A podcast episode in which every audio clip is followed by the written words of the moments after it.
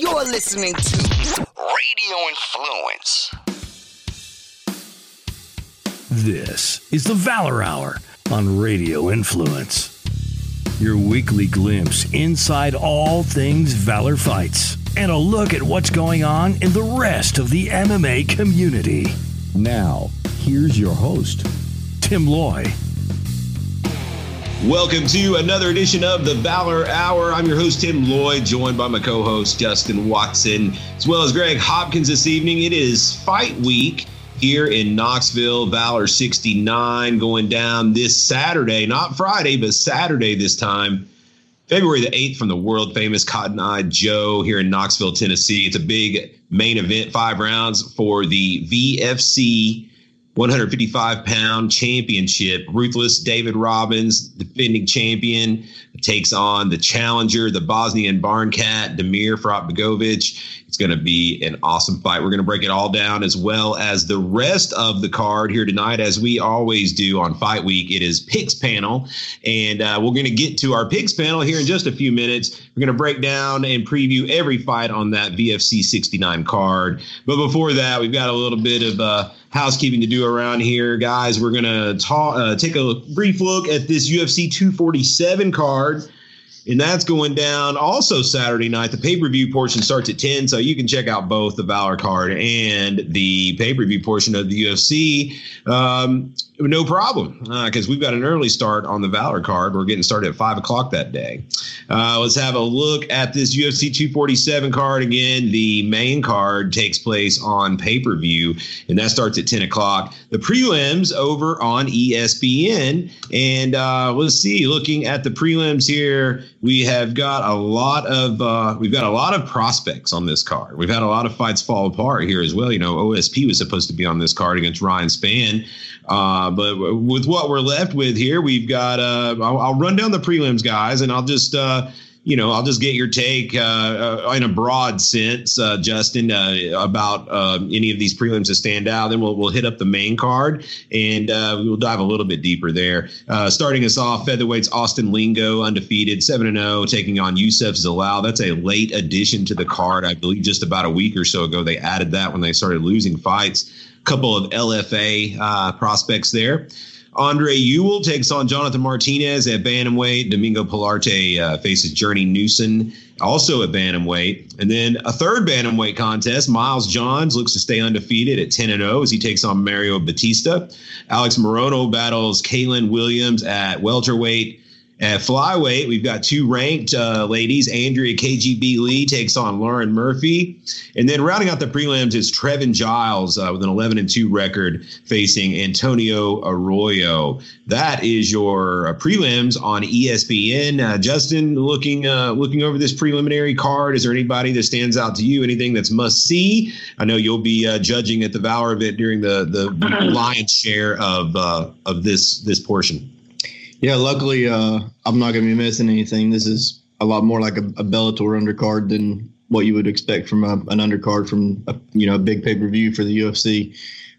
Angela Lee and Lauren Murphy is the only fight that I'm too concerned about. Everything else is just kind of, I don't know, take it or leave it, I guess. Maybe Andre Ewell. That's really about it. Moving on to the pay-per-view portion of the card. We've got 5 bouts on the pay-per-view portion, and we start off with a heavyweight tilt. It's the Black Beast, Derek Lewis, taking on Alir Latifi, who is making the move up from light heavyweight to heavyweight here. And, this is a big fight for both of these guys, I think. It's Latifi really needs to kind of get out there and show that he can hang in this heavyweight division. Derek Lewis looking for, another run. He's a top-ranked guy, but he failed to capture the gold, so he's trying to make one more run at it. I think that somebody's going down here no matter what. I think we're going to get a knockout either way. We also get Dan Ige taking on Mirsad Bektik. That's a pretty good action fight. That's a hard one to call. I like that fight pretty good. And then rounding out the undercard portion of the pay-per-view, it's heavyweights in a questionable position. Justin Taffa, 3-1, takes on Juan Adams, 5-2. To me, that looks more like an early preliminary type bout, but to be in the feature bout spot, I guess they've got a lot of spotlight on him here, or even I could have seen putting Lewis and Latifi in that spot, but that's not what happened. The co-main event is going to be the largest gap as far as the odds go on this card, as the defending champion Valentina Shevchenko takes on Caitlin Chukagian, who is right around 10-1, I think, underdog here in this one. She's a long underdog, and she likes to kickbox. I think it all just kind of plays right into Shevchenko's wheelhouse here more than anything. Justin, any thoughts on the opening four bouts of this pay per view? Pretty funny that the longest odds are against rightful number one contender and champion, like it's number one and number two. You don't get that all that often, but when you do, the odds aren't stretched that far. The Tafa and Adams fight blows my mind that they would put that there. I don't know. I have no idea. Maybe one of them is from maybe Juan Adams is from Houston or something. I don't know. But even still, maybe, Derek honestly Lewis, though, he might be. Yeah, but Derek Lewis is from Houston, so I mean, yeah. Why, man? That's just a crazy one. Yeah, Juan Adams is fighting out of Houston, Texas. I guess that kind of makes it a little more sense, but to put him above Derek Lewis and Alir Latifi is ridiculous too. I'm looking forward to seeing Alir Latifi fighting up at heavyweight. He's going to be. I don't have his stats in front of me, but he's a short guy. He's a short, compact guy. Yeah. So I mean, Derek Lewis with those heavy hands. I feel like we're probably going to see Latifi try to wrestle, fuck him if he can get him down. If he can't, then he's going to be eating some shots. I mean, Derek Lewis is just going in there to knock you out. That's what he's coming to do, and that's usually what happens.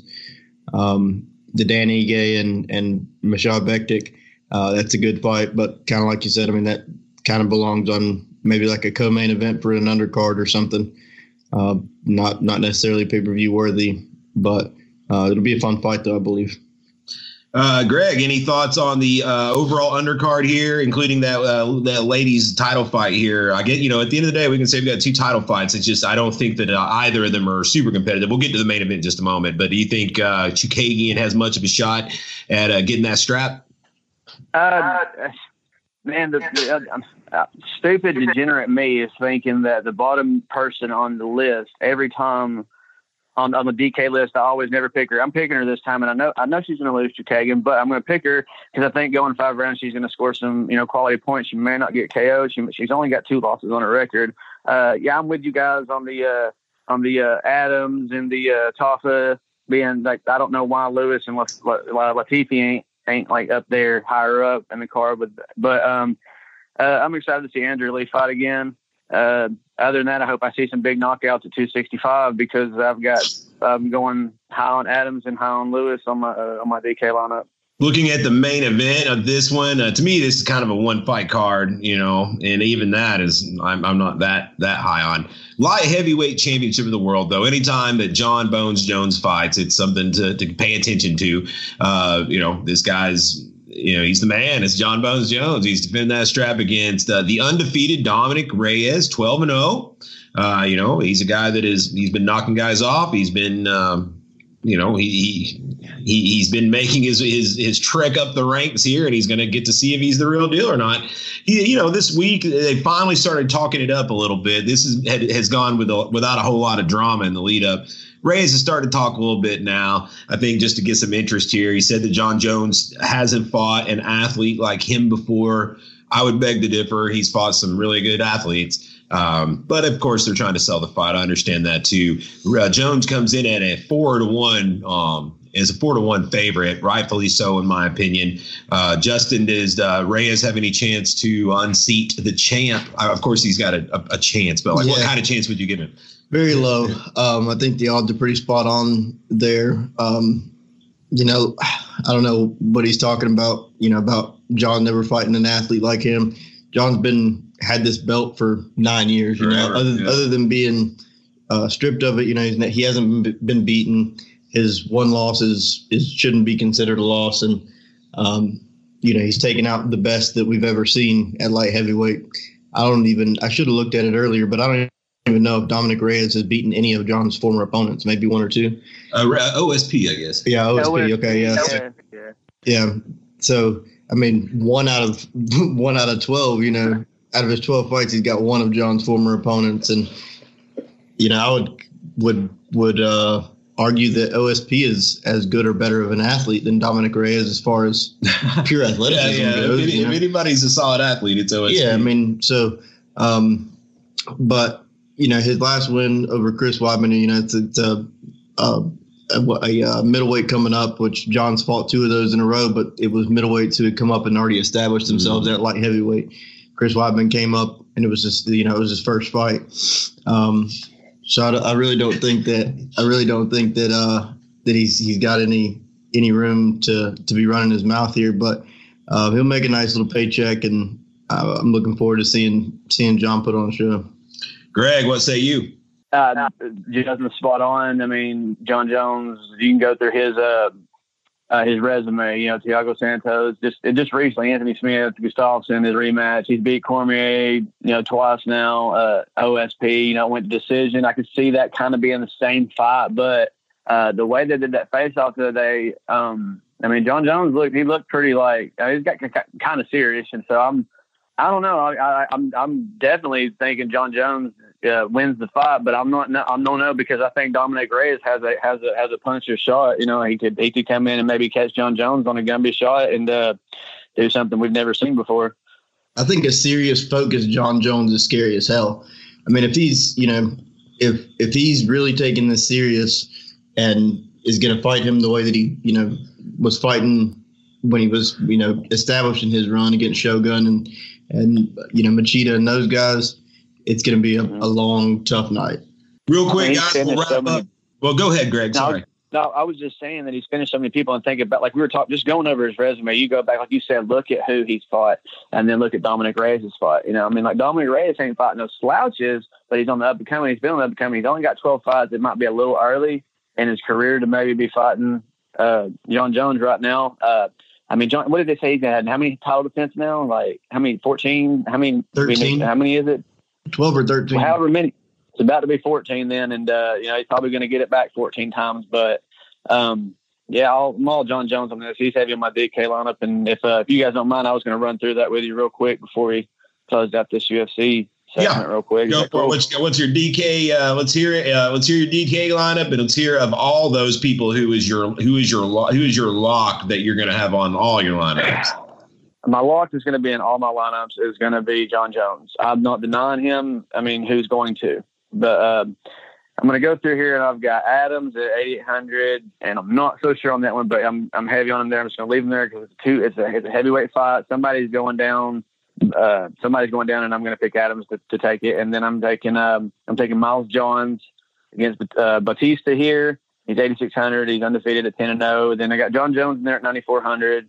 He's probably, you know, guaranteed to score me at least 80 to 100 points right there. And then I got Derek Lewis knocking out Latifi. He's 9,000 coming in at 6'3". I hope we don't see a wrestle folk there.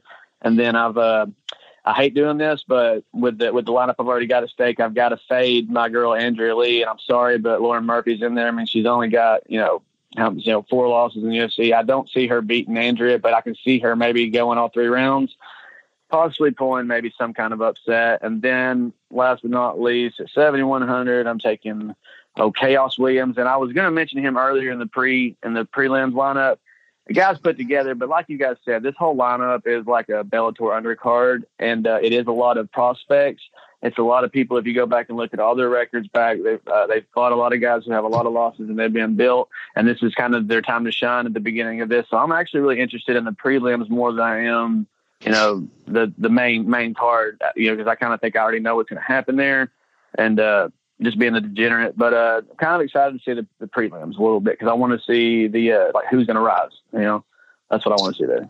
In a vacuum, both you guys real quick, we'll wrap up this segment. You know, in a vacuum without the general ways to duck and dodge to watch pay-per-views nowadays, does this pay-per-view get your $60? No. Justin? No. No. Greg? There's nothing on this card that makes my dick hard at all. I probably wouldn't on it. Let me renege. I actually would pay $60 just to see John fight. To be honest with you, right. I think that John does. Yeah, but, I would. But how many times has he fought? How many times has he fought a year? I mean, like, has he fought in the past? Like Conor McGregor fights once a year or 2 years or something like that. And John Jones is out there trying to get fed right now with everything they're going to give him. He's fought. I mean, I don't know. Like, I don't know if I would pay that much to see that because if I think John Jones is going to finish him. So I don't think I'm going to wake up the next day and get to see it all over Facebook. I agree, but I just think that you're still watching the greatest of all time. And yeah, number one pound for pound ever. Yeah, that's worth it, I think. That's kind of what I was thinking on the last Conor fight because it ended so fast. We're like, well, fuck, what? You paid $60 for that. You'd be like, damn. It's like, but then you'd be like, but then again, you just you tuned in for the spectacle. Yeah, exactly. You witnessed history being made. That's going to do it for our coverage for the preview of UFC 247. We'll recap that next week, see how it all went down. And with that, let's get to the main portion of our card. This is what you came for, the picks panel for VFC 69. And it is going down again this Saturday night, February the 8th from the world-famous Cotton Eye Joe. Doors open at 4:00. Fights start at 5:00. And we'll also have a pay-per-view available. If you're not able to make it live and in person, which is really the best way to do it, especially for a card like this, you're going to want to be there.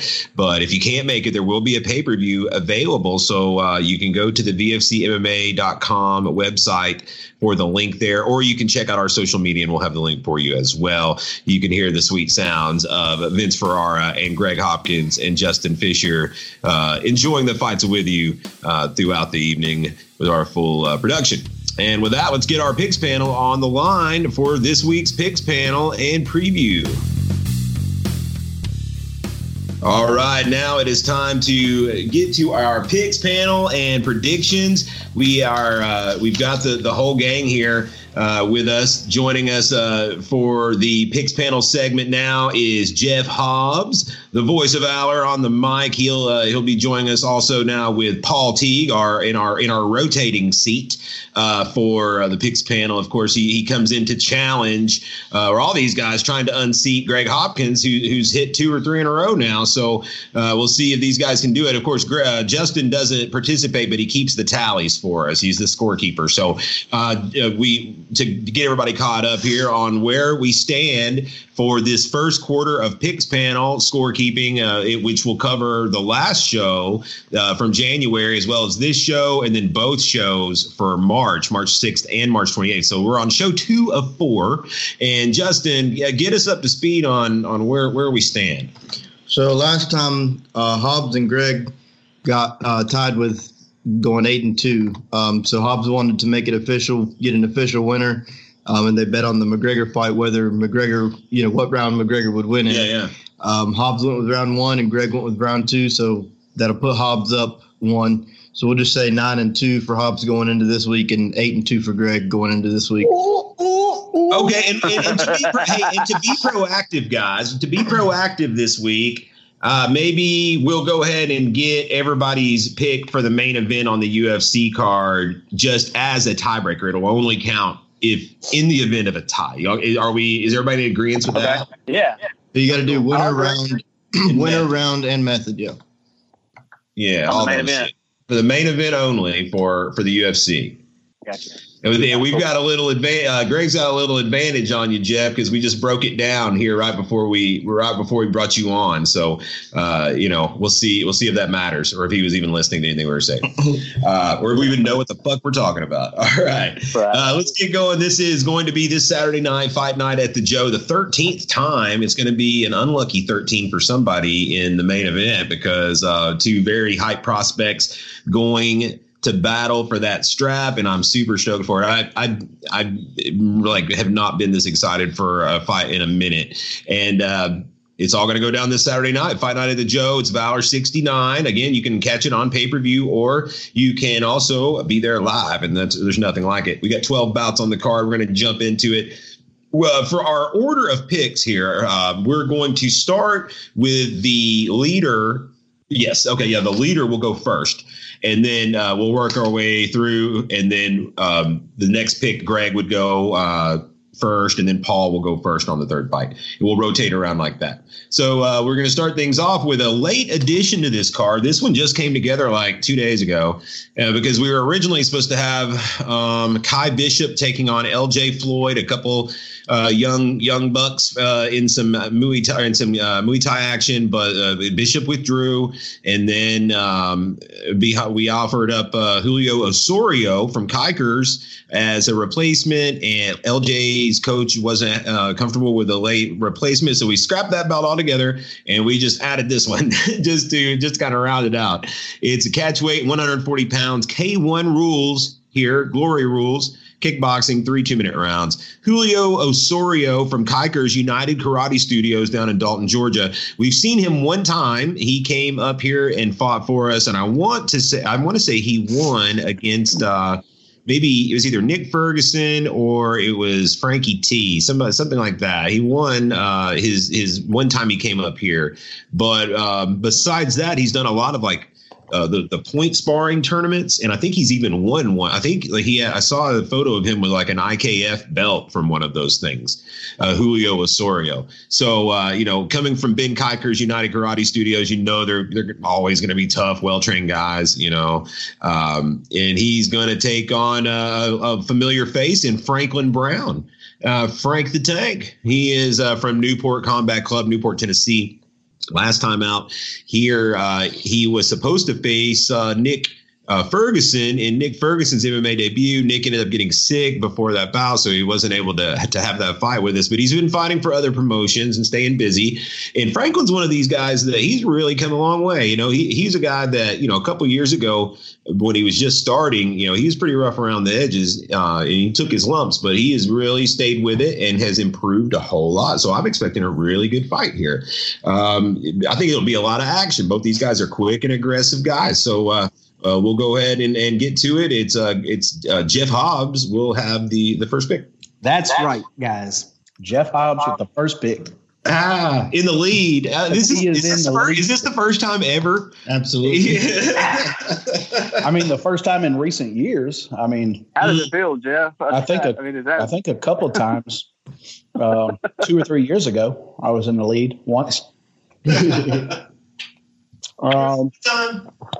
that what's what matters, man. That's all right, though. All I got to do is last 3 rounds, and Greg will be exhausted. That's right. I'll catch him. Are these kids or are these adults? They're adults. Yeah, they're adults. Yeah, they're adults. They're just adults. They're smaller adults. Well, shit, I've never been in the lead, really. So I got to ask all the same questions Greg asks. Right. Can you tell me what their wrestling background is? Is anybody a wrestler? Well, they're not wrestling. It's all K1. Hey, this is exactly the shit Greg does. Are they a wrestler? I love Jeff. How many states did he get? Yeah. Shit, man. You said Julio's got a belt somewhere? He has a belt from an IKF tournament. You know how they'll do those IKF point fighting karate tournaments, like a one-day thing, and if you win the whole thing, you get a belt. I saw a picture of him with one of those. I guess it really doesn't matter because I can get on Title.com and get a belt my damn self. Sure. But I like Kickers United Karate Studio, and I liked what they've put out so far from there. So I'm gonna go with Julio. All right, Greg. I actually know Julio, man. He's a tough damn cat, man. He's mean as shit as a snake. I gotta go with him, hands down right here. All right, Paul.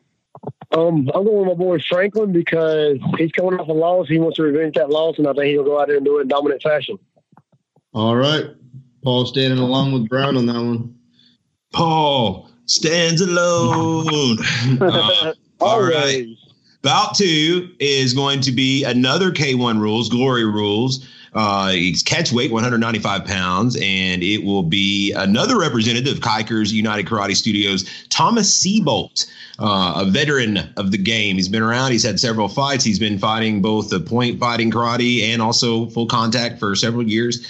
He'll be taking on a scary man, Derek the Ogre Overstreet from High Intensity Combat Sports, Bowling Green, Kentucky. This will be his kickboxing debut, but he is a highly decorated MMA champion up in Kentucky, and he is a guy that is hard to match. They're always having a hard time getting anybody to step to Overstreet. He's a physical specimen of a man, and so you kind of got your athlete that's done very well in MMA, making that dipping his toes into kickboxing against a guy that probably will be at an athletic disadvantage, but with years of experience. I'm going to go with. Are we going with me right now? I'm starting out, right? Yeah, second place goes next. Okay, gotcha. Yeah, I'm going to go with Derek Overstreet here. All right, Paul. Derek Overstreet and Hobbs. Yeah, Tim scared me into not taking Derek Overstreet, but just for the record, the C Bolt versus the C Goat at some point. Oh yeah, no doubt. But I'm going with the Ogre. So is all three? Yeah. Yep. Clean sweep, Derek Overstreet. 3-0 our picks panel. Let's go with Derek Overstreet here. We'll see if Seabold is able to prove them wrong. Rounding out the kickboxing portion of the card. Now, this is a pretty fun one right here, guys. Catch weight, 160 pounds. It's Derek Smith coming in with a record of 1-2 out of the Lee Kickboxing Academy, Beattyville, Kentucky. Trains with Zach Fox and Nick Jewell and Tyler Christman in the gang. He's a guy that we've seen. Last time out, we saw him lose a decision to Cody Linder, but accounted well for himself. He's a tough guy. These guys are this is a tie rules kickboxing, by the way, and that's what these guys do. They specialize in it. So he'll be looking to bounce back and get a win. He's a solid, sharp striker, very skilled kid. Linder's just one of those guys that's like hits like a Mack truck, you know. Now he's taking on Garrett Sharp in this one. Now Garrett Sharp is making his tie debut. He's not done kickboxing. He is 3-1 MMA, and we just saw him in the main event a couple shows back with a win over Brandon McGee, training out of KMAA, Knoxville, Tennessee, under Eric Turner and probably more so under Joey Zonar for this particular bout in the tie rules. I'm excited to see this one because Garrett is showing a lot of good grappling. I'm excited to see how he strikes. All right, we're starting with you, Paul. Sharp. No, hands down, Sharp. All right, Hobbs. And I want to go with the traditional tie guy. I don't know. Shit balls. Yeah, I'm going to step out on a limb, and I'm going to say Derek Smith by decision. I was about to say shit balls. All right, Greg. What did we say Derek Smith's record was? He's 1-2. And this is but a specialist, if you will. Okay. Well, let's see. Can this is Garrett's first kickboxing tie belt? Yes. All right, I'm going to have to go with I'm going to go with Garrett Sharp. Garrett Sharp was in the main event not too long ago, and now he's the third fight on the card. And I know it's just a kickboxing bout, but I think he's a snake too. I'm going to go with Garrett Sharp here. All right, Hobbs taking Smith, the other two taking Sharp. All right, that moves us on to the MMA portion of this card, and man, we got some fun ones here for the MMA amateur portion. We're going to lead it off. At flyweight, the aforementioned Nick Ferguson, Superman Ferguson, he is making his MMA debut second time around here, was supposed to fight Franklin Brown a few months back. And I think, he had something going on with his stomach. He was throwing up in the back. He wasn't able to fight.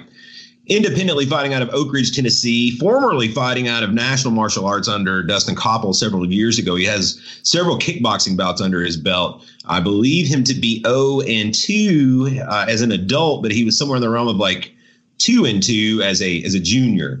Young buck, 18 years old, I believe. He'll be taking on Rocket Ray Hewlett, who is looking for his first win. He's 0-2 from KMAA in Knoxville, Tennessee. He has shown, a lot of heart in his two losses. He fought, fairly tough guys. He fought Frankie T, but just was, fought well. And then he would kind of, fade a little bit in the later rounds and get caught. But, I know he's hungry to get that win here and get that first win. It will be a big deal to him. So, I'm excited for this one. Two little guys that can move, and they'll get us started off with a bang on the MMA portion. Hobbs. So, let's make sure I'm correct on that. Nick Ferguson, this is the guy that one show where right before he went out, we were in the bathroom. He said he was sick. He didn't want to come. He's going to come out. Then he said he would. Then he said he wouldn't again. That's the one. That's the one. Yeah. I think Rocket Ray is going to pick up his first win. All right, Greg. So Nick Ferguson, that was his first fight last time when he was getting the jitters. Well, it was his first MMA fight. That's what's odd is he's 0-2 in kickboxing. He lost to Frankie T in kickboxing. He lost to someone else in kickboxing as an adult. But then before that, he fought 4 times as a teenager, as a junior, and went 2-2. But at those times, he was training with Dustin Copeland, kind of had a team behind him. And so I don't know if that kind of had something to do with just not having someone to stay in his ear and be like, you know, you got this. I'm gonna go with old Rocket Ray Hewlett too. Because I know Ray's got a lot of size for that weight class, so he's a tall dude, and I think he might grab Bo Ferguson up here. Paul, Ray might grab up. I don't know. Neither one of them very well, but you know what I've looked up and have heard, I'm definitely going with the Rocket Man on this one. All right, clean sweep. Rocket Man. He's got to come out to that. He's not, because they send me their music, and I know that he's not. But I would have been like points for that shit.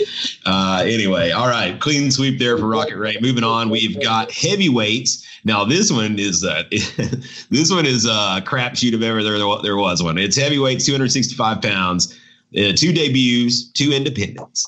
So we've got the God of Thunder, Hunter Kelly, making his debut from Clarksville, Tennessee. I believe that he, for a time, maybe trained a little bit up there with SSF. But he's most definitely independent right now, doing his own thing.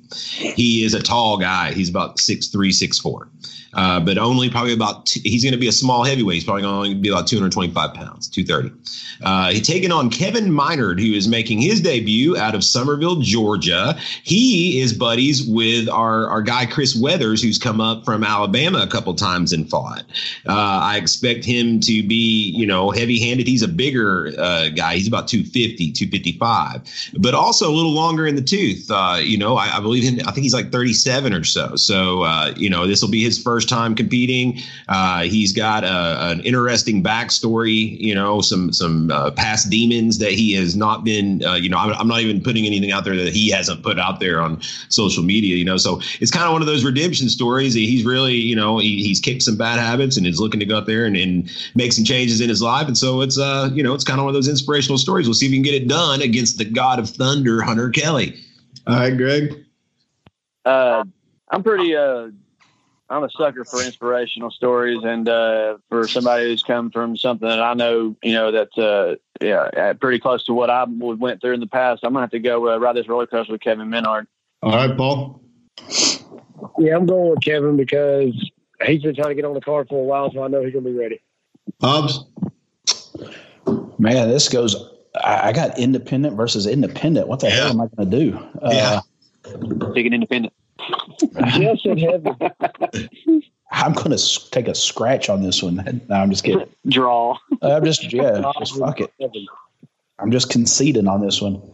Man, I mean, there's no tougher person in life than somebody that's had to kick those demons, man. And but shit, the God of fucking Thunder. Yeah, man, the God of Thunder. How do I not? That ain't dope. Jesus Christ, I got to go with the God of Thunder. Yeah, I'm going Hunter Kelly, man.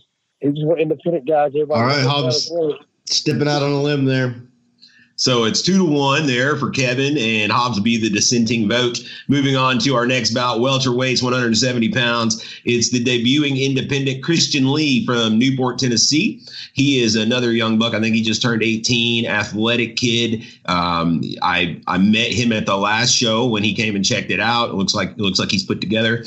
He'll be taking on Bronson Bazorgi, who we saw for the first time in the very last show. He's making a quick turnaround. Got a win over Quinn Hunter in his debut. Exciting guy. He comes forward and throws and was violent. And, this is one that I think will be exciting either way it goes. I think both these guys are going to go for it. I don't think you'll see either one of these guys stalling around. What say you, Paul? Paul, you there? Yeah. I looked at this matchup, and I seen Bronson fight last time. I went with Bronson last time, and he looked good. He impressed me.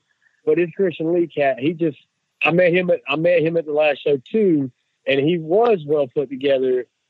And them boys in Newport, you know, they're dangerous. Oh yeah. So, but I'm going with my first gut feeling. I'm going with Bronson because I don't think he's gonna let me down again. But this is gonna be one of the tough ones I had to call. All right, Hobbs. I'm gonna go with what I know, and that's KMAA, man. So I'm going with Bronson again. Greg. I pull out the broom and start sweeping for Bronson. Clean sweep, Bronson Bzorgi. Moving on to about 7 light heavyweights. And this is, man, like all these are so fun. Like this one here's another crazy one here. Light heavyweight action. It is Benjamin Phoenix. I think Benja Phoenix is what we're going with for the official presentation, if you will. Jake Wallace is the real name, but Benja Phoenix is how he insists to be referred to. He is making his debut out of Team Phoenix here in Knoxville, Tennessee. This guy, he's a wild man. If you look at his pictures that he sent in, like he's got the long hair, he's all big and cut up, and just like shout at the devil, baby. It's something else, and he is confident, man. Benja Phoenix, he reached out to me and has been very brash about saying he's going to come in here, he's going to take over the light heavyweight division. He wants the belt. I said I can't give you a title fight on your initial fight, but I'll give you a good tough test here. If you get past this guy, then we can talk about it. That 205 title's vacant, and so he's like, yeah, give me the best fucking guy you got. So he's gonna get a test. He's gonna get Alex Lewandowski, and Alex Lewandowski's 2-2 now, repping KMAA in Knoxville, Tennessee. This will be, I believe, his first fight under that banner. Last time out, we saw him lose a decision to Tank Wilson Jr. for the 185 title. So Lewandowski, a bit undersized, I think, at 205. He won't cut anything probably to be 205. He's fought at 185, but he'll have the experience. He'll have the team behind him, and it's very interesting to see the improvements that we made from an already very tough Alex Lewandowski now that he's moved over and is training with Tank and he's training with, OSP and those killers over there, what kind of adjustments we'll see from him. So this is one that I'm like, it's flying under the radar a little bit, but it's going to be fun. Well, who's up first? It's Jeff, right? Yeah, Hobbs.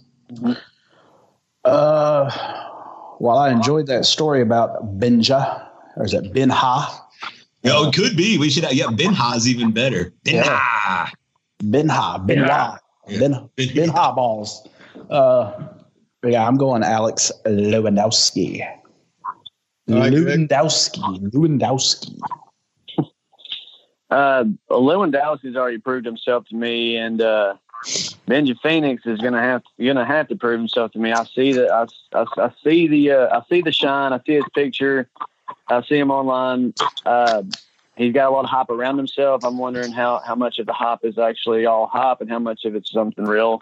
Alex Lewandowski would be a good test to find out real quick, but I think that might be a step up too soon for him. So Lewandowski. All right, Paul, it's on you. Get the broom. It's a clean sweep. It's definitely Alex.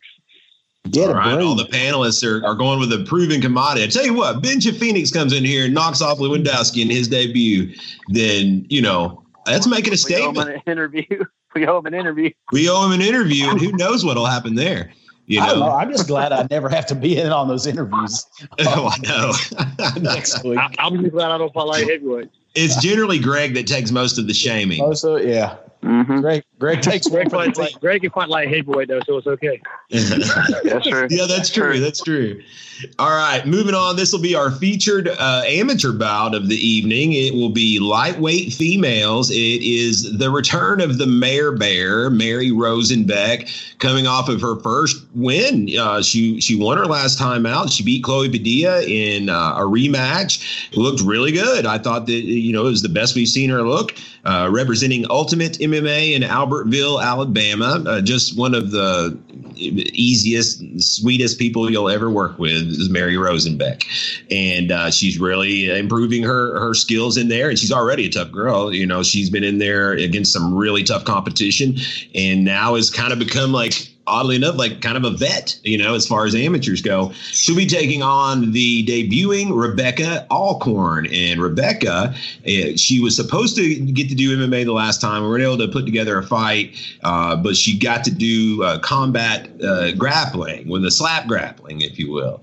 And she slapped the shit out of her girl and dominated her for all 10 minutes. But she was not able to get the submission. So it technically was a draw, but she really showed well and did a great job out there. So now she's making that MMA debut against, you know, Mary, who her record isn't great, but it's deceptive. You know, Mary's tough. If you're going to beat Mary, you're going to have to beat her. So we'll see what happens.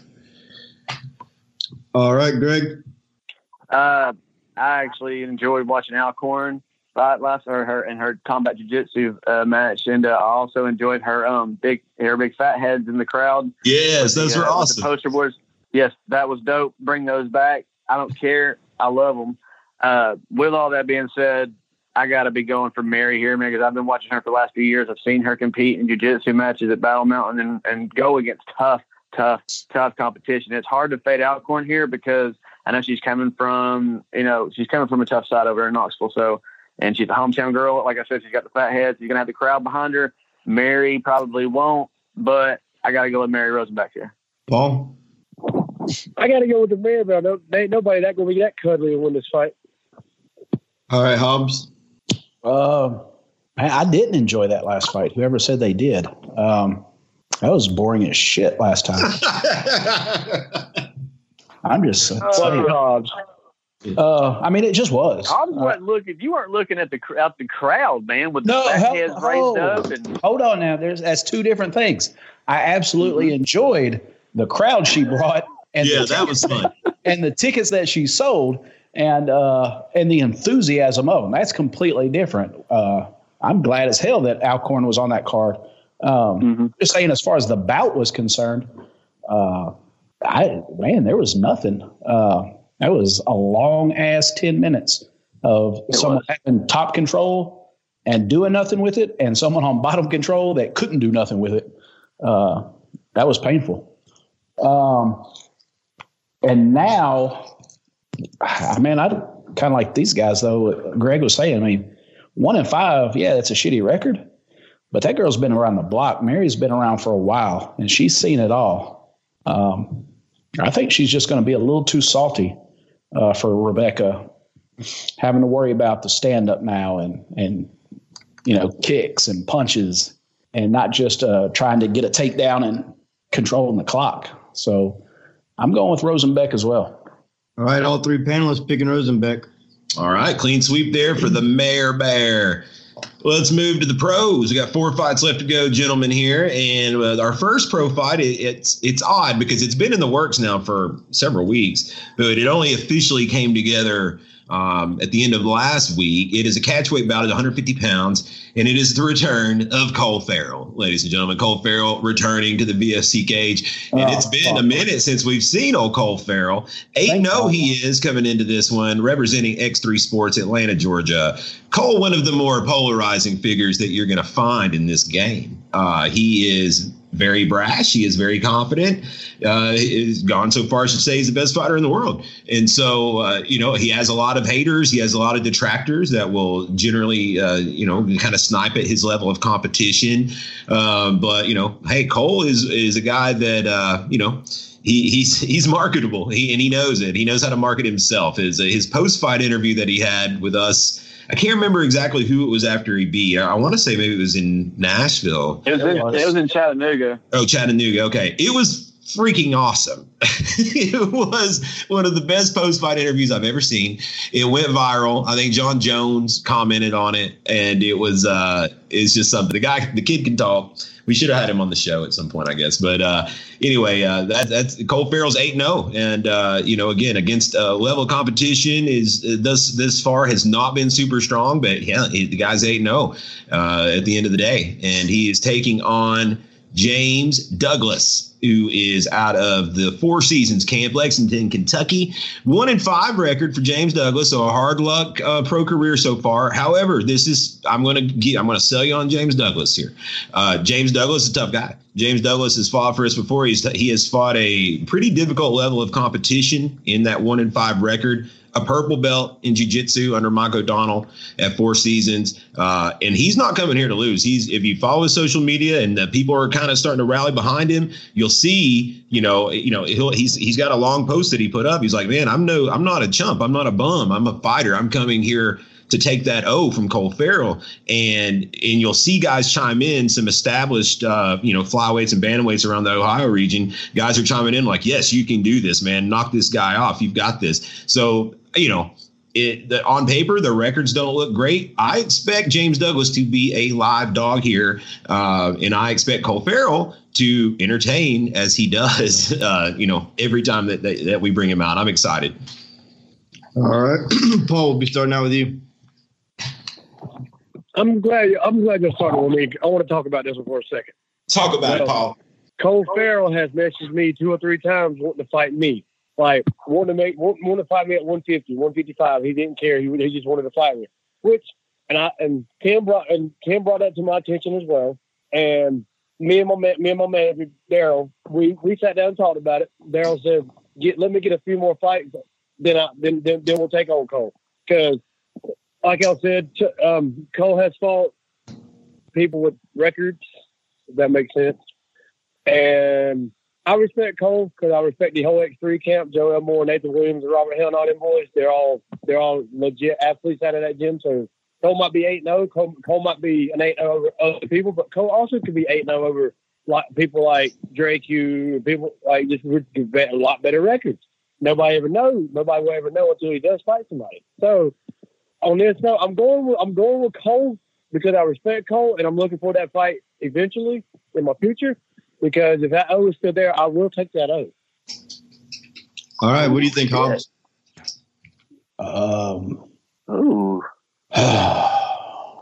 I'm just going to say Cole Farrell, and that's all I'm going to say. I'm not. Y'all don't want to hear what I got to say. No, we can talk about it. I do. Yes, absolutely. Come on, Hobbs. Let's talk. Talk, Hobbs. Come on, you can do it. Yeah, come on, Hobbs. You listed out what was all that shit you listed off? That he's this, he's that, he's this. You left one out, and that's delusional. That's the main fucking thing you left. Man, this dude, I don't even know what to say. I'm just not a fan. Polarizing is it doesn't even do it justice. He's a fucking hemorrhoid. It's fucking annoying as shit, man. And we all know somebody like that, Hobbs, so it's perfectly okay. I'm that guy here. No, not like this. Not like this. Man, I don't know. I'm fucking – this dude's got me at a loss for words. That's how bad it irritates me. Hey, once again, 1-5 against 8-0, Cole Farrell. Way to go. I'm picking Cole for the win. All right, Greg. Well, James Douglas, he's had some stiffer competition against his opponents, right? Like in his losses. Oh yeah. James has fought tough guys. And I'm trying to look over what he's got going on. Has he lost them all? Like, has he lost them all by like knockout? He's been finished. Is it mostly? I'm trying to find him right now, but I'm trying to make sure before I make this pick because Cole Farrell's 8-0, but it's a very deceptive 8-0. And I'm not saying nothing bad about Cole because Cole's doing what Cole's got to do to get where he wants to get. And if everybody would follow suit and do what Cole does, we may never see a great fight, but you're going to see Cole go to the next level just because he's going to have that 10-11-0 record. And you can't deny. I'm calling bullshit on that. You can't deny a man that gets to 14-0. It don't matter how bad his opponent combined record is. You put him up there, the UFC is going to say that record would look nice to take down. And, Cole's going to do what he's got to do to get there. With that being said, let's just go ahead and get this over with Cole Farrell and go to the next one, please. Well, I'll interject here because I don't want it to seem like we're piling on Cole Ferrell, because I'm not hating on Cole Ferrell here. I think that ultimately, you know, Cole knows that he, and I'm going to use the word again, that he's a polarizing guy. He knows it. He knows that he has detractors and plenty. They're out there. I mean, you don't have to look far to see. You can look on the bout announcements and see, you know, people's opinions of this. He's done a pretty good job of just not giving a fuck, pretty much. You know, he doesn't care. Yeah, I admire the shit out of that. That's what I'm saying. Like, I can respect the fact that he's doing what he's doing. He knows what he's doing. He's gonna get to that next level because he's picking his spots and he's doing what he's got to do. You know, and when he does get that, depends on what your idea of the next level is. Look, we've all been around this game for a while. Maybe a Bellator, because we've seen kind of the route Bellator takes with fighters. An Access TV show, absolutely, if he wants to take that. But the UFC is smarter than that, man. Look at guys they don't take. Look at how many years it took that they didn't take top guys. And you think that they're not going to do their fucking due diligence and look and see that out of 9 wins, that his opponent's record is 2-76. I mean, they're going to look at that. Like Greg's opponent. But yeah, I'm the same. I've got my opponent's records are fucking like, let's see, it's 1, 2, 3, 4, and like, you know, I fought Roy, so he had 15 down on me, so like, boom, right there. Anyways, going back to what I'm saying is, Cole, I can respect what he's doing, but if he gets to like 16, 17, and everybody's bitching saying he's not fighting anybody that's worth necessary, whenever he, you know, I mean, he's doing his thing, and I can't hate him for that, and everybody that does hate him for it, man, like, you know, keep hating. You know. Here's the what's irritating to me is, just like you said, he's doing his thing, and ultimately he's the only one that controls his shit. So I guess what's irritating is nobody can do a damn thing about it. Is the main thing. You know what I'm saying? Because if he doesn't accept it, you can't ever tell him he's wrong. And so that's the irritating part for me is you can't. You're never gonna fucking win that argument and prove him wrong because he's not going to take it. Yeah, I'm with you. I hear you there. But in contradiction to the UFC of what you did say and how all the good fighters they're turning down, look at the shit they bring in for their big guys to knock the fuck out. I mean, like, they bring in people with. But I'm talking heavyweights now. That's a shallow ass division. Let's just be in a general aspect. Like, lower guys are usually always going to be a little bit more competitive. Bigger guys are going to fade a little faster, blah, blah, blah.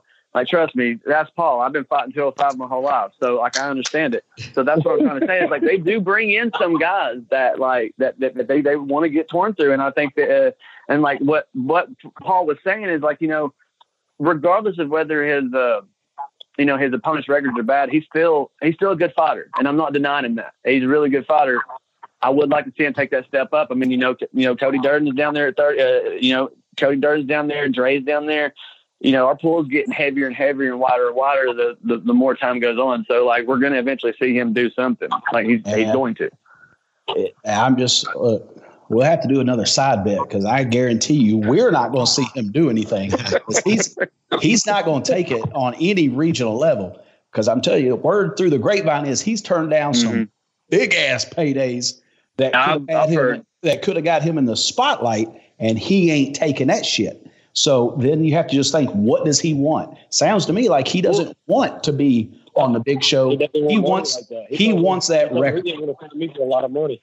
He wants that record. I mean, he does. Well, you know, it's a double-edged sword, and not to take anything away from Cole's ability. Cole is a talented fighter. I mean, he goes up there and he wins. He wins like he's supposed to win. You don't see these, you know, these guys don't hang around on him anyway. He wins with in style, if you will, while talking to the cameras and all that kind of fun stuff. It's a double-edged sword, though, because, you know, fighting guys with these records, if one of them slips up and gets you, then it's a terrible, terrible look. And James Douglas is a dangerous opponent. I am telling you, at 1-5, his record does not do him justice. So this is one of those where Cole needs to come ready to fight because, you know, a victory by Douglas isn't out of the question. And then you've lost to a 1-5 guy, you know. So it is a double-edged sword there. It is. I'm going to tell you right now, I go out my backyard. I'm a motherfucker on that basketball court with my 10-year-old, bro. I'm telling you, I'm a beast. I'm fucking beast out there. I win like I'm supposed to. I look good doing it. I talk mad trash. All right. Clean sweep, Cole Farrell. Moving on. The feature bout in this one. Now, this is an interesting one. This one's a hard one to call. Lightweight, 155 pounds. Jason Wolf, 4-4, representing the Striker Fight Center in Kennesaw, Georgia, coming up to Tennessee to take on DJ Bout It, Arthur Cisse, 2-2 out of KMAA. Here in Knoxville, very similar styles here. Got two grappling centric type guys, two guys that are going to come in shape. They're both going to be cut up guys. Wolf's a pretty big 155. You know, he's got to make the cut to get there, whereas Cisse is capable of making 45 with the proper notice. So I expect Wolf to be maybe a little bit bigger. I expect Cisse to be more athletic. And both guys are very solid grapplers. Wolf actually coming off of a win to even his record up to 4-4 down on the NFC. Cisse coming off a decision loss, but he had gone up to 170 in that fight. So two very similar styled fighters here. And I wouldn't be surprised to see a decision. All right, Hobbs. What? I'm still fucked up over here.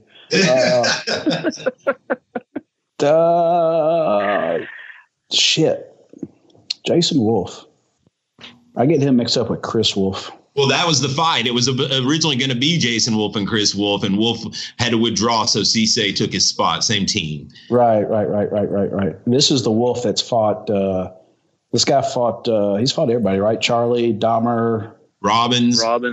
Yeah. I got you. That's King, a tough. Yeah, that's a tough dude. But he's got knocked the fuck out a couple times, right?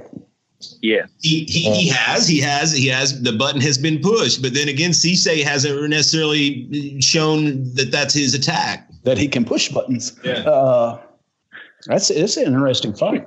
DJ coming off the 1s and 2s, and fuck it, man. I'm gonna go with fucking DJ Bout It. I'm going with DJ Bout It. All right, Greg. Man, just over the course of the last couple of years with Wolf, I think he's gone maybe 1-3 in the last couple of years. I'm not sure. I don't have the stats right in front of me, but Cisse is going to be smaller. I think that Wolf will be a little slower than Cisse. He's not going to be able to. I think his wrestling, he's going to have a really strong wrestling base against Cisse, so I think he's going to be able to defend submissions. But I think that in the end, I think Cisse is probably going to win via decision. All right, good. Paul.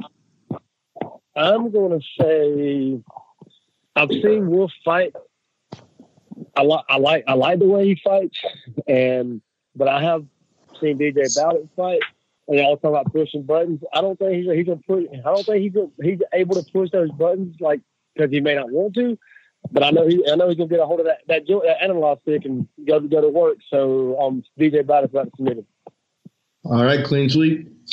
All right, all three panelists with Cisse there. The co-main event, female bantamweights.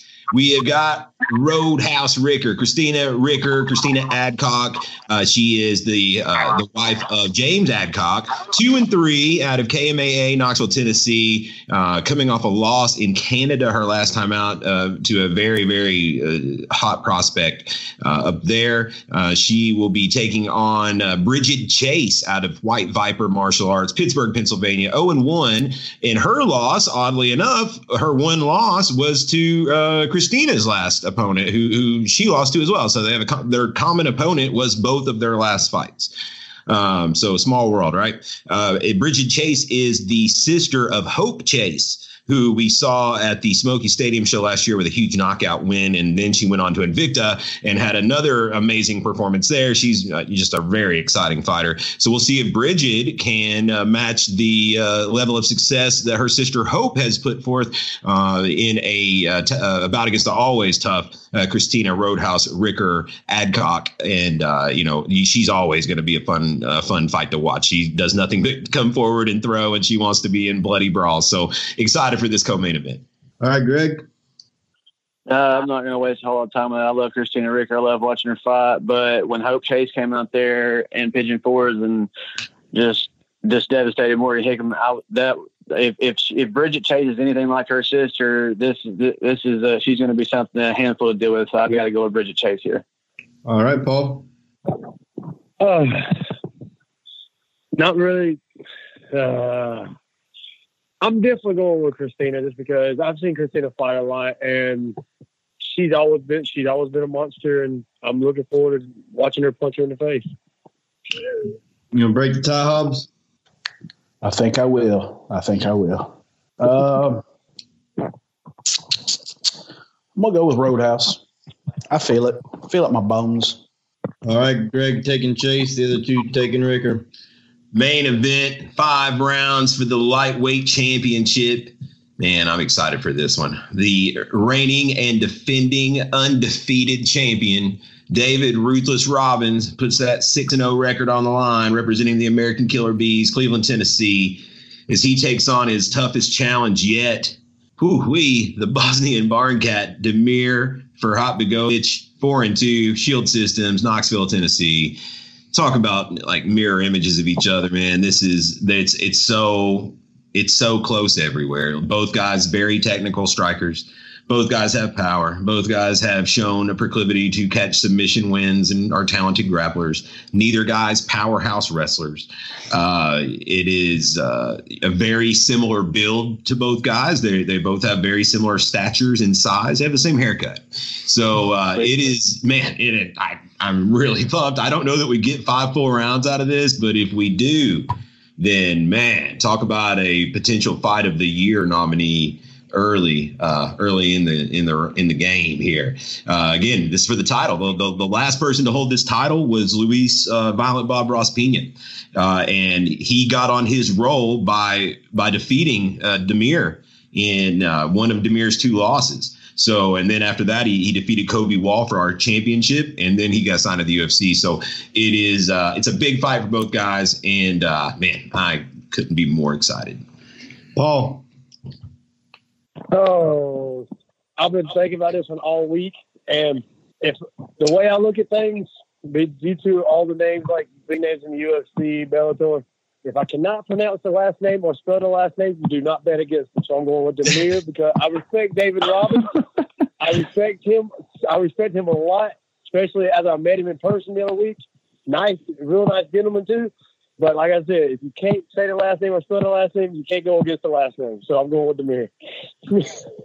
Sound logic. What do you think, Hobbs? Well, I've put a little more thought into it than that. I, too, have been excited about this fight, man. And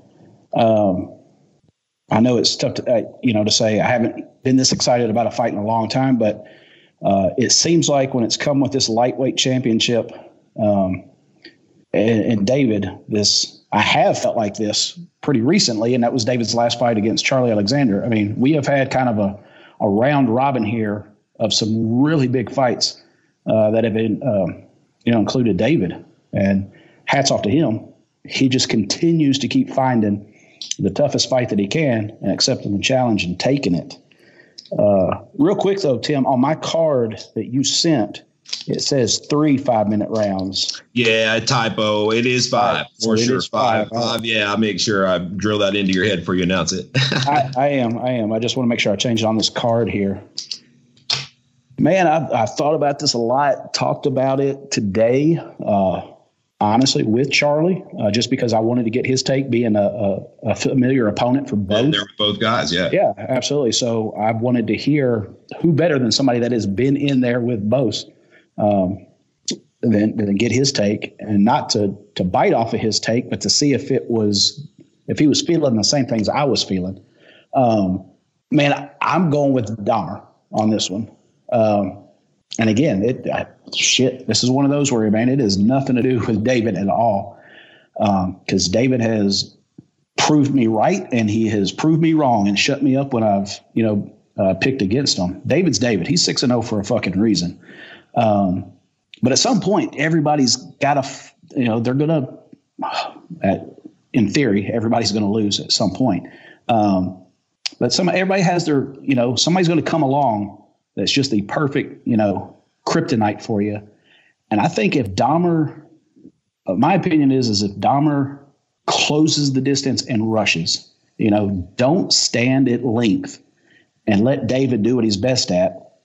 Again, I don't mean this the wrong way, but don't let David stand back and impress the judges, because he has impressive moves. Now, they may not all connect and they may not all be devastating, but he looks beautiful doing it. They look and sound exactly like you think they're supposed to.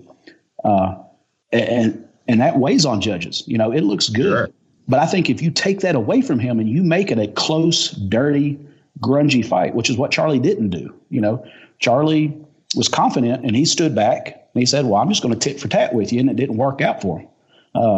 If I think of Dahmer doesn't do that, you know, I think I truly think that he can come away the winner in this one. So I'm stepping out there. I'm going Dahmer. I don't even think it's a step out there. I think this is, regardless of 6-0 versus 4-2. Oh, it's a coin toss. It's a pickle, man. It's a pickle, because these dudes are mirrors. It's just going to be, do you let David do what David does best, or and just try to out David him, or are you going to go against the grain and go, hey, it didn't work for six other motherfuckers. I got to do something different and step in there and do something different than everybody else has and just go for it. And I know David's got good cardio. You know, it's just my personal opinion. I think the fight with Charlie, I think Charlie made a mistake by only doing the 3 rounds, because I think as that second round started ending and that third round was in there, I felt like David was tiring a little. I don't know if he would agree with me or disagree. So I think the 5 rounds could possibly weigh in Dahmer's favor. But I don't know, man. I'm fucking excited as shit. Like, this is one of those where I'm glad this is the last fight, because as soon as I announce it, I get to run, drop my pen, drop my paper. And the main event is always the one that I just get to watch. You know? Yeah. And not have to worry about the next fight or my next, you know, card. And is it ready? And so we're double fisting him at that point. Oh, absolutely. I'm fucked up by this point. Yeah. I don't know. It actually may sober me up. I'm so ready for this fight. So, and I can't wait. Most of these dudes are studs, man. But I'm going Dahmer. All right, Greg. Well, my take on it, Dahmer's tough son of a bitch. David's tough son of a bitch. I've trained with David. I've never got trained with Dahmer, but I've been watching him the last couple of years just take down opponents and to do what he does, man. And I think that for the first round and a half, I think there's going to be a storm of brewing for Dahmer to come through and try to take David's head off and possibly try to get an early finish if he can catch David with his hands down or off guard. But the thing about David is so technical. David may not be, he's going to be in shape. Make no mistake about it, but he may not be in the best shape ever all the time. But the thing about David is he is so technical. And a lot of times that technique will win over that brawliness. So it really is a coin flip. Both of these guys are just two bad dudes, man. So, but with that being said, I got to go with the hometown guy on my neck of the woods with the Killer Bees, David Robbins. All right, Greg, going with David. Yeah, does anybody think that it goes the distance? Man, that's a good question. I don't. I think one of them is going to go down before. Right, regardless of who you're picking. Yeah. I just think it's going to go to the distance. I don't. Yeah, I really don't. If it does, then it's going to be it's going to be a thrill ride. If it goes five rounds, then it's going to be spectacular. I have a feeling. Or really boring. I feel like it goes five. If nobody's sleeping by at least 3.5, then it's going to distance. I can see that. I think that's probably a fair assessment. If it gets halfway through the fourth, it's probably going all the way. If Dahmer slows down and slips up and slows that storm down, David is a black belt in jiu-jitsu. He can catch him. Yeah, you're right. I think that is definitely something that has to be, that David is going to be one of these very dangerous guys at all times at any place. I think that if you look back, at the Luis Pena fight, Demir had an awesome first round. He won the first round, from what I recall, against Luis Pena, and then he slipped up and he got submitted in the second round. That said, that's been a couple of years ago, and Demir has obviously shored up as much of as he can on his submission defense, because that's been kind of his when he's lost his two fights, that's how he's lost, is by submission. So I would imagine that's something he's paying attention to. He's also a very skilled grappler as well. He's won by submission. So I think that's just one thing that David is very dangerous. Even if he gets dropped, or something like that, he's still dangerous at all times to catch that sub because he's so squirrely off his back. It'll be interesting to see if Demir opens up more, because generally he does.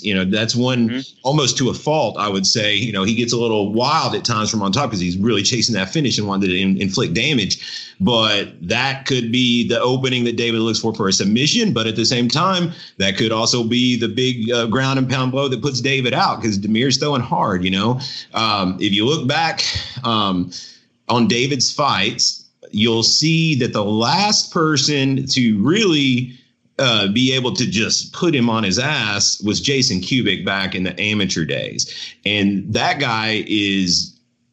He's a less skilled Demir, in that he's just an animal, just a ferocious, aggressive motherfucker that, while not that skilled, he just comes straight forward, gets right in your ass and throws very hard. And David, succumbed to that as an amateur. That's been a long time ago. And I know that David has. I don't want anybody throwing anything into my ass hard. You're right. I mean, if you just look at that title fight, though, Charlie took him down with, what I wouldn't say ease, but he took him down. The difference was what Charlie didn't do anything with it when he took him down. And that's where right. And so it wasn't that he was real hard to take down. I think if Demir gets in that position, he, like you said, he's just going it. He's going to tee off if he gets him. He's not just going to, try to be methodical about it. He's going to go buck-ass wild on him. I agree with Greg. I mean, he's going to be – I think while they're dry, if they go to the ground early, David's going to catch him. But if they go down in the third, the fourth round, the fucking Joe's hot, man. It gets hot in that son of a bitch. Oh, yeah. And, I think he's less likely to catch him in a submission in the later rounds on the ground. But fuck, I mean, this is one. All three of us, if you gave us 5 minutes, all three of us could argue for why both of these guys could and be confident in either argument. So, did we get Paul's take? Yeah. Yep. Yeah. Yeah. Paul took Demir. Paul and Jeff took Demir, and you took David. Okay. Paul had that dynamite insight about his last name. Yes. That's right. Yes. Oh man! Yeah, I was still confused about Paul got deep on this one. Greg, what Charlie takes Greg down. Well, we hope nobody in the ass. We've already established. Everybody keeps talking about pounding in the ass. I don't know what he's talking about. What do you guys think as far a win for either guy? I think it's a win that moves the needle for either guy. I think both guys are on the radar of the bigger shows. I would have to imagine they'll at least take a cursory glance at who gets this one. What does a win do for either guy? Do you think a win in that strap is going to propel either guy to the next level immediately? Are we still another fight away or two from that? I think if David wins, I don't think it has anything to do about having to take a fight. I think with David's management team, it's the timing. I think they've got a timeline on the calendar, and they're taking fights until a certain time that they know they can get him in something. Like, I think they've already got a plan and they already have a date, set on a few things. And so I think he's just staying sharp. He's taking fights to make it look better. But I think they've already got that plan for David.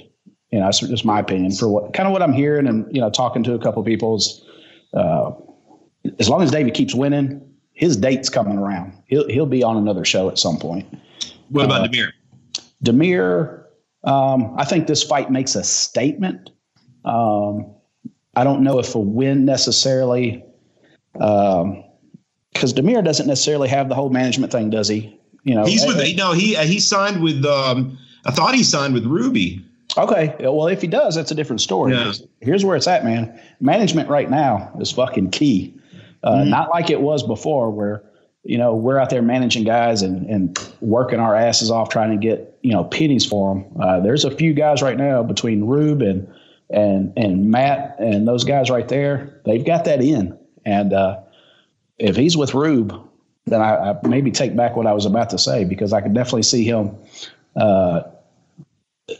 you know, I don't know at what level, but getting a bigger payday or a bigger venue, a bigger audience, if you will, whether that be access or something like that. But I think David's there. I think David's only thing right now is the timing of when the next contender show starts, when they're starting to get those guys, you know, things like that. I think his is more of a shoe-in with a win. Yeah, I would agree with you there. I think it's, you know, David going to 7-0, you know, is going to be, you know, something that'll turn a few heads, because it will, you know, his last several fights have been against fairly solid competition, this one being the biggest step up. For Demir, I think if it doesn't get him there, I think it certainly gets him on the board. You know, I think it gets them looking at him to where now one or two more good ones and he can get there, especially with his management. Go ahead, Greg. Sorry. Oh, I don't know what I didn't say anything. Oh shit! I thought I was talking over you. I do it a lot though, so it's calm. It's all good. All right. Well, that is going to wrap up our picks. Before we go, I want to go with to each of you guys and get. I'm going to let. We're going to do our tiebreaker here on the main event for UFC 247. And I just want to get each of you guys' take on what you're looking forward to the most this Saturday, with the exception of the main event, which we just gave ample play to. We'll start it off with Paul. What fight on the beyond the main event has you intrigued? I'm going to tell you, I think it's going to be the fire starter of the whole night, the Franklin Brown fight. Franklin and Julio. Yeah, interesting. I think that's going to be. I think that's going to be the fire. I'm not there. That's going to be the spark of a good fight card. So they got to start it off right. So I'm going with Franklin Brown, and then I think that's going to start the fight and they're all going to be great fights that night. Paul showing the curtain jerkers some love. I dig it, Greg. The Jason Wolf and Arthur Cisse is going to be a hard one to catch too, but I'm anxious to see Kevin Menard. We talked about him fighting the demons. We talked about him, you know, overcoming, you know, adversity and trying to get something done. And if he's going to be an overcomer, we're going to see him overcome on Saturday. And I'm also kind of excited to see all this hop around Benja Phoenix. I want to see what's going on with him. And I want to see Bridget Chase come in here and see if she's anything like her sister against Mino Christina. How about you, Hobbs? It pains me to say this. It really does. But what happens in the Cole Farrell fight? But the Cole Farrell and James Buster Douglas. Lord, is it an omen? It's James Buster Douglas in Japan, baby. Oh, my. Yeah, look, guys, I mean, I gave Cole all his shit, and I don't think I'm about to take it back. I still mean it all.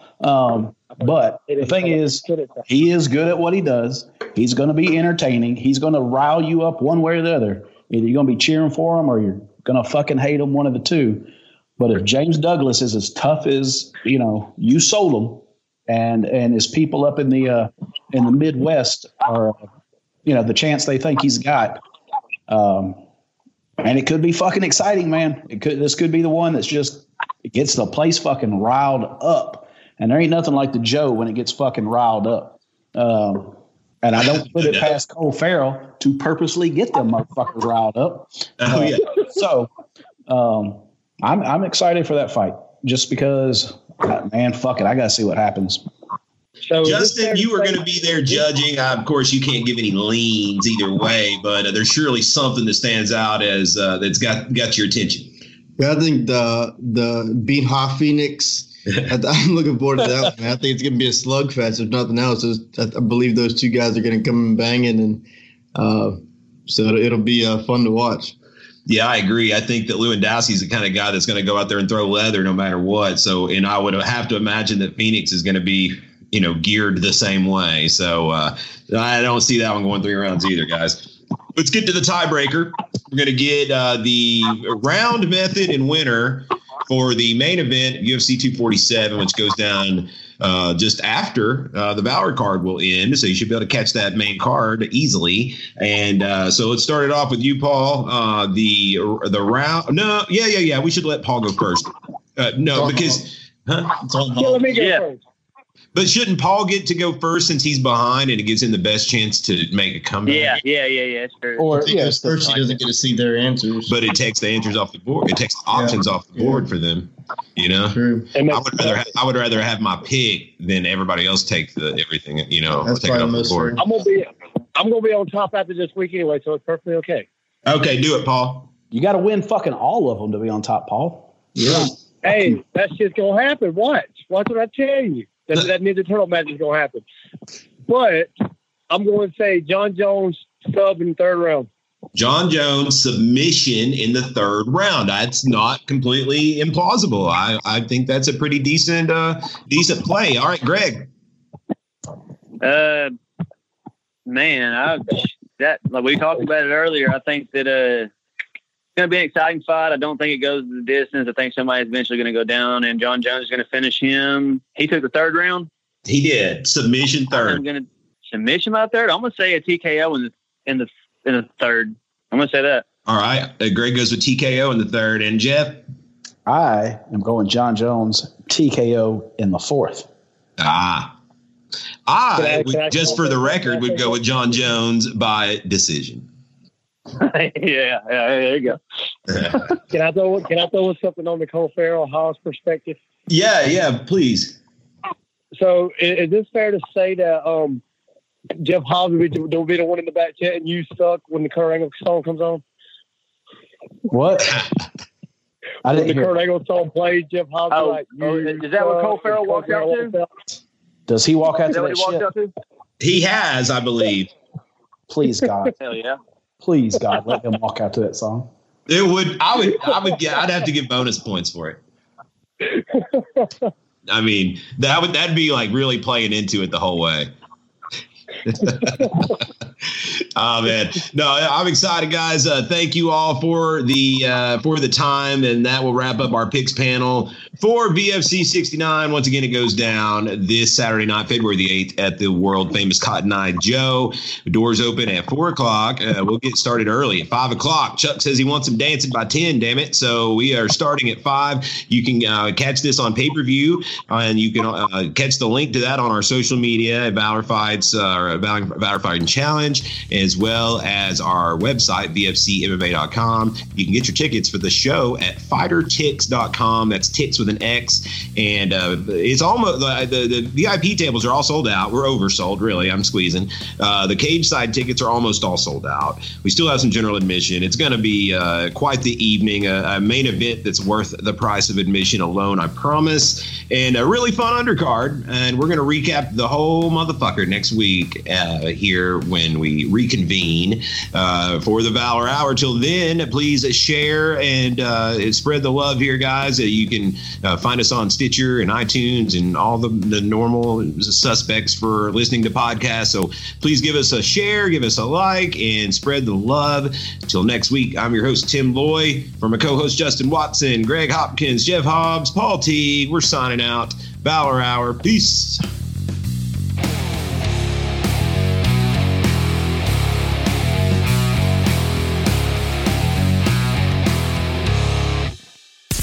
This is an MMA Report with Jason Floyd and Daniel Galvan Quick Fix on Radio Influence. Coming up on this week's edition of the MMA Report podcast, powered by Roman, we are going to get you ready for Saturday's UFC 247. We're going to talk about what fights interest us the most that are not the title fights that will be a part of this card. Also, we'll talk about various other things and give you our picks for UFC 247. And we're going to talk about Rafael Lovato Jr., the Bellator middleweight champion. He had an interview on the Joe Rogan podcast that may affect his career. We will discuss that, as well as DAZN getting into the celebrity boxing business and the big impact Conor McGregor had on ESPN+. And you can listen to this week's edition of the MMA Report podcast on Apple Podcasts, Stitcher, iHeartRadio, TuneIn, Google Podcasts, and RadioInfluence.com. The MMA Report with Jason Floyd and Daniel Galvan can be found on Apple Podcasts, Stitcher, TuneIn Radio, Google Podcasts, and RadioInfluence.com.